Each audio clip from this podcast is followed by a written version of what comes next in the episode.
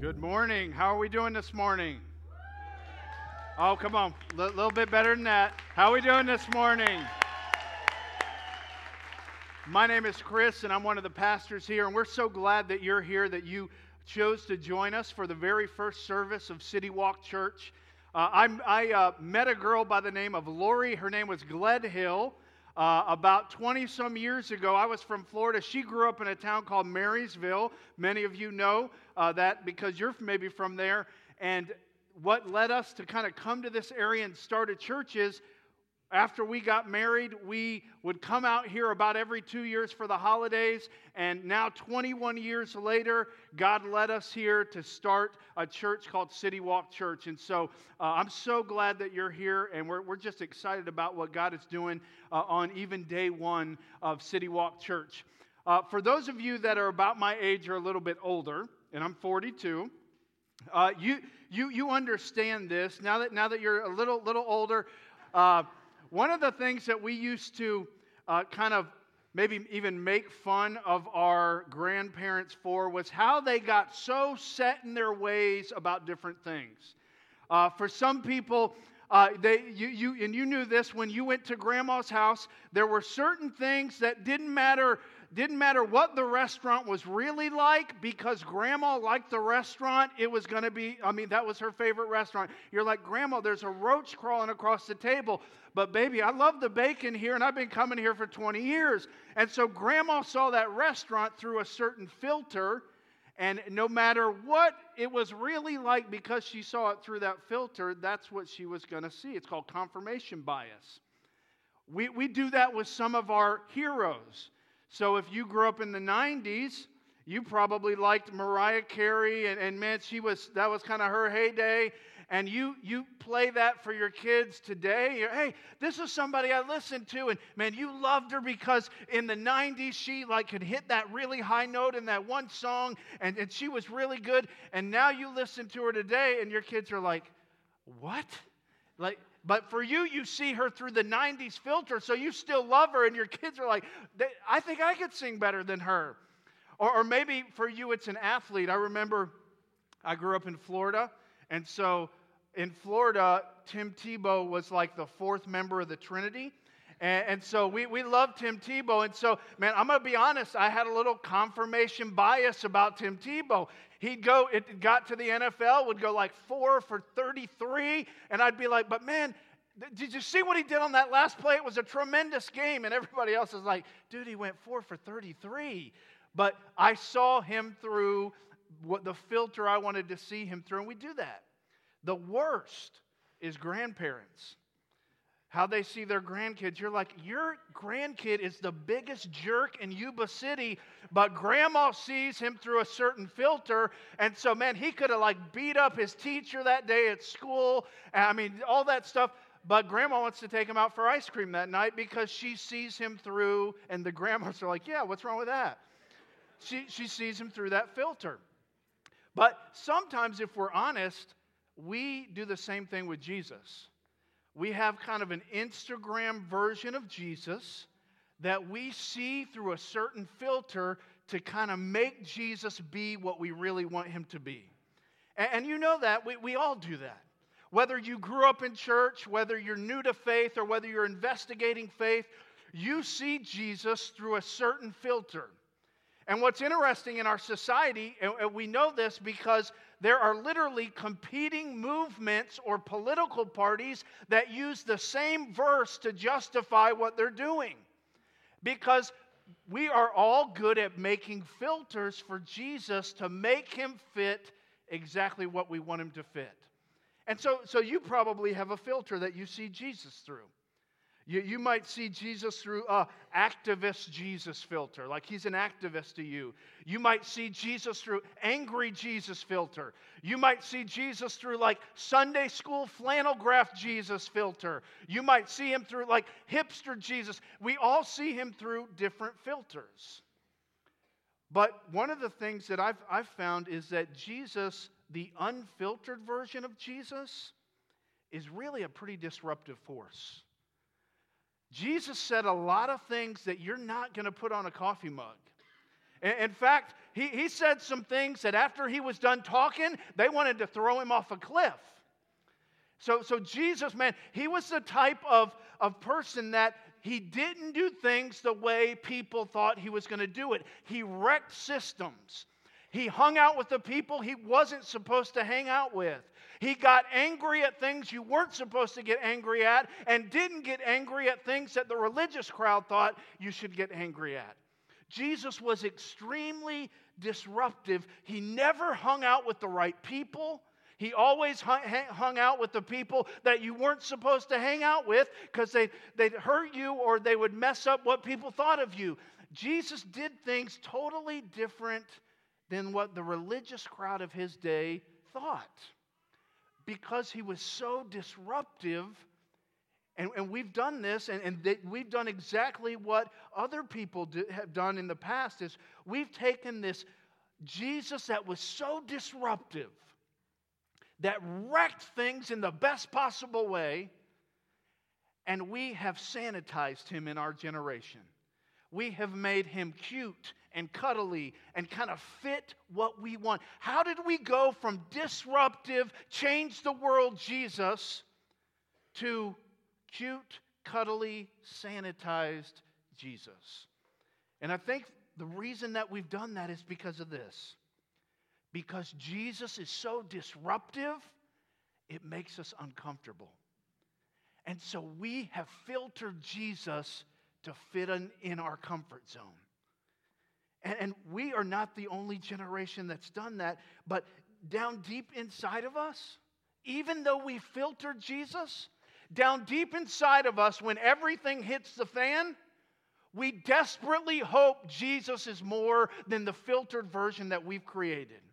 When everything goes wrong, there's something inside of us, whether we're a follower of Jesus or whether we're investigating faith, there's something inside of us that hopes there's more to Jesus than the filtered version we've created. And what, what's interesting is the unfiltered Jesus has the power to disrupt our lives in the best possible way. He has the power to disrupt fear. He has the power to disrupt multi generational addiction. He has the power to disrupt loneliness. He has the power to disrupt on so many levels in the best possible way. And so, over the next few weeks, we're going to unfilter Jesus. And whether you're somebody that, hey, you've been following Jesus for a long time, or maybe you got a postcard in the mail and you said, you know what, I'll come try this out. Maybe your mother in law talked you into coming because she was going to buy you dinner afterwards, and so you came for that reason. Maybe you were, had like Sunday, like you were in trouble at school and you thought you had detention today, and so you showed up in its church. Whatever reason, what we want to do over the next few weeks is we want to look at what does unfiltered Jesus really look like. In John chapter 1, one of Jesus' close followers, somebody that was one of his best friends, actually named John, wrote about Jesus, and he wrote about Jesus right when Jesus was about 30 years old and he was starting his public ministry. And when Jesus was starting his public ministry, he had a cousin by the name of John, for those of you that grew up in Sunday school, John the Baptist, uh, that, that, was kind of the guy that before Jesus came on the scene, John the Baptist, his cousin, was the one that was supposed to go out and kind of announce the coming Messiah and kind of let everybody know that, hey, this Jesus, this Messiah that we've been waiting for, he's, he's coming. But John the Baptist was one of those guys that, man, he was the ultimate rule, like out of the box guy. The religious leaders of the day couldn't stand him because he did things so different. The dude wore like, he ate like bugs and, I mean, just weird stuff. And, and, and so he did not fit in the religious circle kind of box. And so one day, the religious leaders of the day came to John and said, Hey, John, you're, a, you're kind of weird and you're, you're announcing this jesus thing and man you haven't been to seminary and you haven't like checked all the right religious boxes. So who's given you this authority to announce the coming of jesus? And john says something that is uh, very insightful in john chapter 1 and it'll be up on the screen verse 26 and 27 he says this among you stands one you do not know. See, these religious leaders had been studying about this coming Messiah for literally their whole life. Their grandpa did it, their great grandpa did it. And, and John's like, You're coming to me worried about like the rules that I'm not following in the religious system, and you are missing the one that you've been looking for. He's actually right here, and you're totally missing him. And what's interesting is we do the same thing because we think we know how God's going to work and we have a certain box that we think it should fit in. We have a filter we see Jesus through that we do the exact same thing because it doesn't fit exactly what we thought. Sometimes we dismiss truth. And so the very next day in, in John chapter 1, verse 29, the, another day has passed, and, and the Bible tells us this it says this The next day, he saw Jesus coming toward him and said, Behold, look, he says, look, the Lamb of God, the, the one that we've been waiting for, the one I've been talking about, the one you guys have been getting upset at me about kind of announcing, that one, the Lamb of God who takes away the sin of the world as John is announcing, hey, there he is, the one I've been talking about, Jesus, the Lamb of God. There he is, the one who's going to heal our relationship with God, the one that's going to take away our sin, the one that's going to do all that. There he is. In a parallel passage in the book of Mark, while John is kind of announcing Jesus, the Bible tells us in Mark chapter 1 that literally a voice came from heaven saying this You are my beloved Son, with you I am well pleased. So, as John is pointing and saying, That's the guy, a voice from heaven comes and says, Yes, that's my boy. That's my son. You want to know what God's like? Look at him. That's Jesus, my son and he announces what they've been waiting for for so long that he is finally here. And then, then uh, a few verses later in John chapter 1, after Jesus has kind of been announced and John's pointed him out, Jesus begins to gather some followers. In John chapter 1, verse 43, it says this The next day, Jesus decided to go to Galilee. He found Philip and said to him, Follow me. See, the invitation was, hey, look and follow me. When we hear the invitation, follow me, here's what we think. So that means uh, clean up my life and believe all these right things and then come and hang out with Jesus. That wasn't the invitation. Jesus said, hey, Philip, hey, Come hang out with me. Come spend time with me. Come have dinner with me. Come, let's have conversation. Come follow me. I'm not asking you to buy into everything right up front. I'm just saying, come spend time with me. For some of you, you may have walked away from the church because someone told you that following Jesus at the very beginning meant you had to clean it all up, and then when you get it all together, you're welcome to follow. And what Jesus was saying to Philip is hey, come hang out with me. Come watch me. Come have dinner with me. Come hang out with other people who are followers of me. Come spend time with me. I often think that if the church today said the same thing that Jesus said and said, hey, just come investigate. Yeah, there, will be a time that you'll come to a point where you'll either reject or accept Jesus, but that's not the initial invitation. The initial invitation is just, hey, come investigate. But for some of you, and, and rightfully so, you abandon what you can't examine. And somebody told you you couldn't ask questions about Jesus. And if you asked questions about Jesus, if you had hard questions, that you didn't have enough faith and you should just believe. And so you walked away. And that wasn't what Jesus said. He said, Come, follow me, investigate, spend time with me. And so Philip, he, he's a he's man, he, he hears Jesus say this, and man, he's all in. He's like, all right, let's go. Where are we eating tonight, Jesus? And he, he's going. And so Philip, he's a pretty exciting guy, seems to be pretty excited. And so he wants to go grab a few of his buddies. And, and so in, in verse 44, it says this Now Philip was from Bethsaida the city of Andrew and Peter, Philip found Nathanael and said to him, We have found him. When I read that, I think of Elf walking into the coffee place. Like, we finally found the best cup of coffee. Philip's like, hey, we, the one we've talked about, Nathaniel, we found him. He's here. The one that they've taught us about since we were little kids, he's here. He says this We found him of whom Moses, kind of our hero in the law and the prophets, wrote Jesus of Nazareth, the son of Joseph. Like Nathaniel, we found him. He's from Nazareth. He's Joseph's kid. And Nathaniel, he, eh, there's always a Nathaniel in the crowd that says what everybody else thinks, but they're afraid to say. And so Nathaniel, he said what probably other people were thinking. He said this He says, Can anything good come from the ghetto of Nazareth? I mean, he probably didn't use the word ghetto, but that's what he meant. He's like, maybe Jerusalem, maybe Hebron, maybe some other influential city, but not, not Nazareth. Does anything, I mean, does anything good come from there? Have you seen their high school football team? Man, the place is a wreck. No way. He asked that question. See, Nathaniel thought that the Messiah, the chosen one, would come in a way that he kind of had a box and a filter that, like, if Jesus is going to come, then he's going to come this way from this place.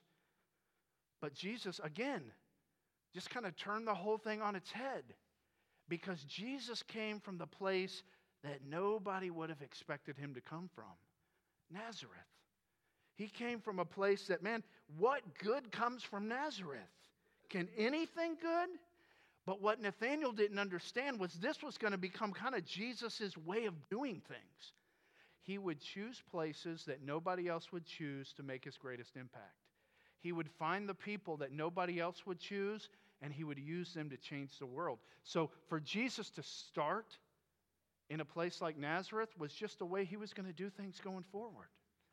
But, but for some of us in here, you're saying the exact same thing about your Nazareth. See, you're, you're saying the exact same thing. You're saying, can anything good come from my singleness? Can anything good come from that divorce? Can anything good come from that diagnosis? Can anything good come from the, the, my past, the, the things that I regret? Can anything good come from my Nazareth? And it's just like Jesus to start in Nazareth to show the world that, yes, in the places that you, if you could, eh, could do anything about it, would get out of those places. Jesus is saying, I'm going to make those places that if you could leave them, you'd leave them. I'm going to make it the place for my greatest work in your life. Jesus says, I'm starting in Nazareth to show the world that I can use any place, I can use any past, I can use any background, I can take any dysfunction, and I can change it. And that's what Jesus did. And so, Philip, as, as, as Nathaniel saying, Hey, has anything good come from Nazareth? Here's what Philip said. He, was, he wasn't going to say, Hey, man, let me give you like 12 reasons you should believe in Jesus, or here's a theological book to believe. He said, Here's what his response was Come and see. Come and see. Yeah, Nazareth is a pretty bad place. And I don't know how this whole thing's going to end. But you should just come and watch, come and be a part of it. And, and Jesus, again, that's exactly what he wanted. And so he brought Nathaniel along, he brought Philip along. And, and what's interesting is when, when he invited him to come and see, these boys had no clue what they were really going to come and see. See, they, they expected that, that this Jesus would go into the temple and kind of fit into the religious system and kind of take his spot in the system. And, and they didn't understand that what they were going to come and see is this same Jesus go into that same temple and flip over tables because people were putting profit above people. They had no idea what they were going to come and see when Jesus would turn leadership on its head and say, you know what? In order to be the greatest, you need to be the servant of all. They had no idea what they would come and see when Jesus would have lunch with an extortioner, when he would hang out with thugs and prostitutes. They had no idea what they were about to come and see. They had no idea how this whole thing was going to end, how Jesus would give his life on a cross in Roman crucifixion, one of the most awful ways you can die. They had no idea that this guy that was the Messiah was going to take on the sin of the world, would be beaten to death, hang on a cross, go into a grave, come out of the grave, defeat death, and win. They had no idea. And they were coming to see to watch to be a part of it. But they had no idea at this point, they maybe not, they maybe would have turned around. They had no idea what they were coming to see. And so the invitation is simple. Whether you're someone that's been following Jesus for a long time, or maybe you're somebody that's skeptical and you're actually arguing with me in your head right now, which is okay. The invitation isn't believe this list of stuff. The invitation is simply this come and see, come and investigate, spend time with Jesus, read his claims in the scriptures. Come and see. Come and see what he was all about.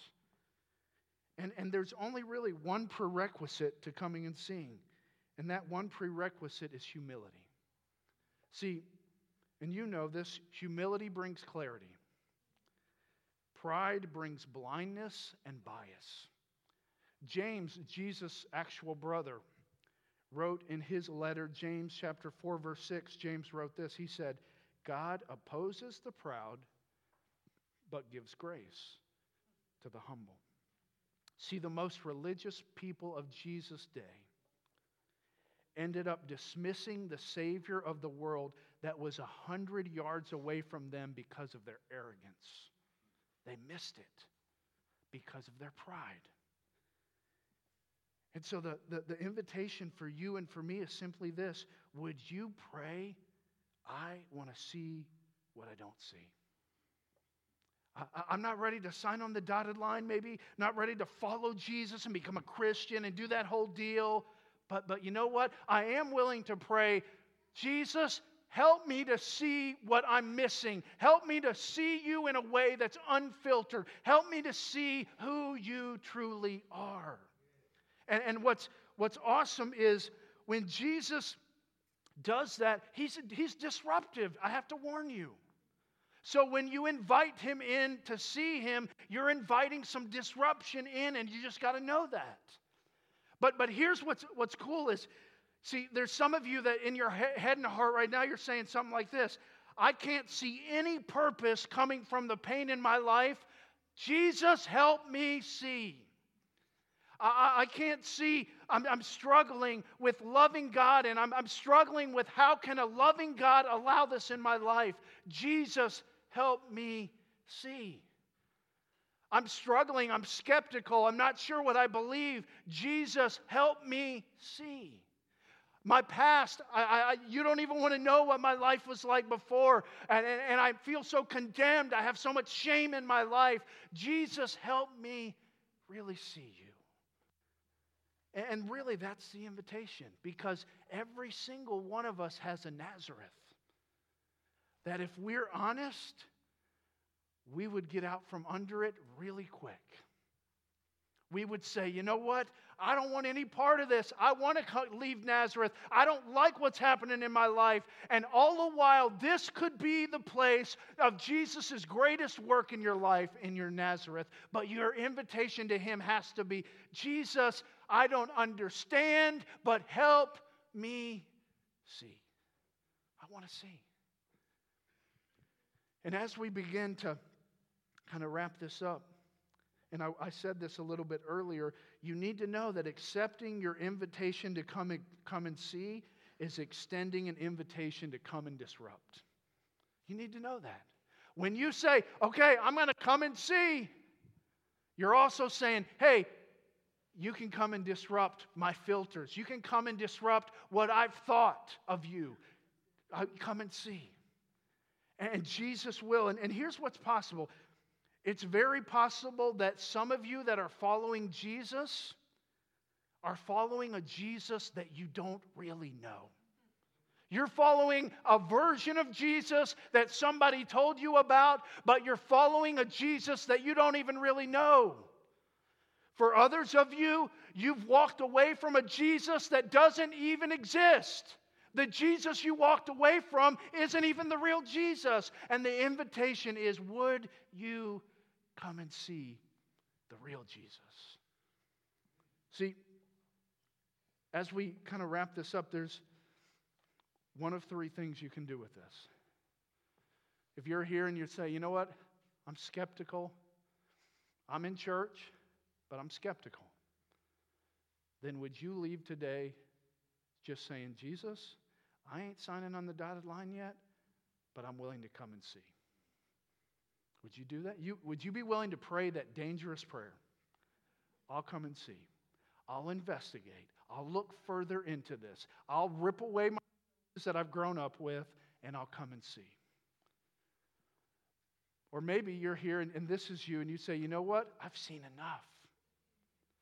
I, I, God's working in my heart. I've seen enough. I understand that, that I have disobeyed God. I understand that my life doesn't please God. I understand that there's sin in my life. And I believe with everything I have that Jesus came to earth to die on the cross to take away my sin, and that his body was put in the grave, and that he rose from the grave. And I, I've seen enough. I want a relationship with Jesus today. And maybe that's you. Or maybe you're a follower of Jesus and, and you're close to Jesus, and the invitation for you today is this Would you invite somebody else to come and see? Because we all have people in our life that need to come and see Jesus. So let's, let's bow our heads and close our eyes as we kind of wrap things up, and the band's going to come here in a second. And as we close, with every head bowed and every eye closed, Maybe you're a part of that, that maybe that first group that I talked about. You walked in this morning, and, and you honestly, you're not sure why you walked in. You came and, and you are willing to at least take a step to investigate, check out a new church. We're so thankful you did. And just in the quietness of your heart, you may say, Man, I've never prayed in my life. I don't even know what that looks like. Would you just in the quietness of your heart, just between you and God, just say something like, Hey, Jesus, I'm willing to come and see. Help, help me to see the real you.